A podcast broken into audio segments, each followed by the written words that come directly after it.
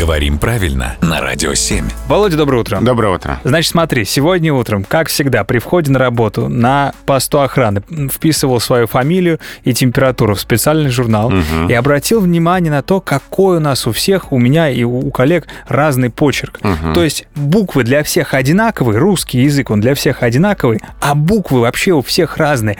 Как это работает и кто за этим следит? А, но на самом деле интересно, что и вообще вот эти буквы, которые мы пишем, их начертание менялось. Э, В истории есть целые увлекательные лекции а, у современных специалистов, как э, менялись разные буквы. То есть ты имеешь в виду, что э, то, что было образцовым, Да, форма, да. она менялась Да, тоже? вот представь себе букву Т, Мгм.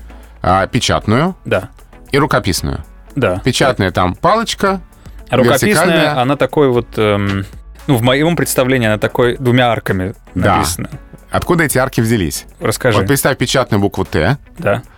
палочка вертикальная, сверху палочка горизонтальная, Мгм. и по краям маленькие вертикальные палочки у этой горизонтальной палочки. Ну, мы так не пишем. Ну, мы так не пишем, но там в старых книгах где-то можно встретить такую красивую Т. Мгм. Просто вот эти коротенькие вертикальные палочки по краям вот этой красивой буквы Т, Мгм. они увеличивались, увеличивались. И создавали эти арки. Да. И я так понимаю, это просто один из многочисленных примеров того, как формировался почерк на русском языке. Ну и опять же, он, наверное, как-то эволюционирует и меняется. Но для меня все равно удивительно, насколько индивидуальная вот эта особенность почерк. Спасибо, Володя.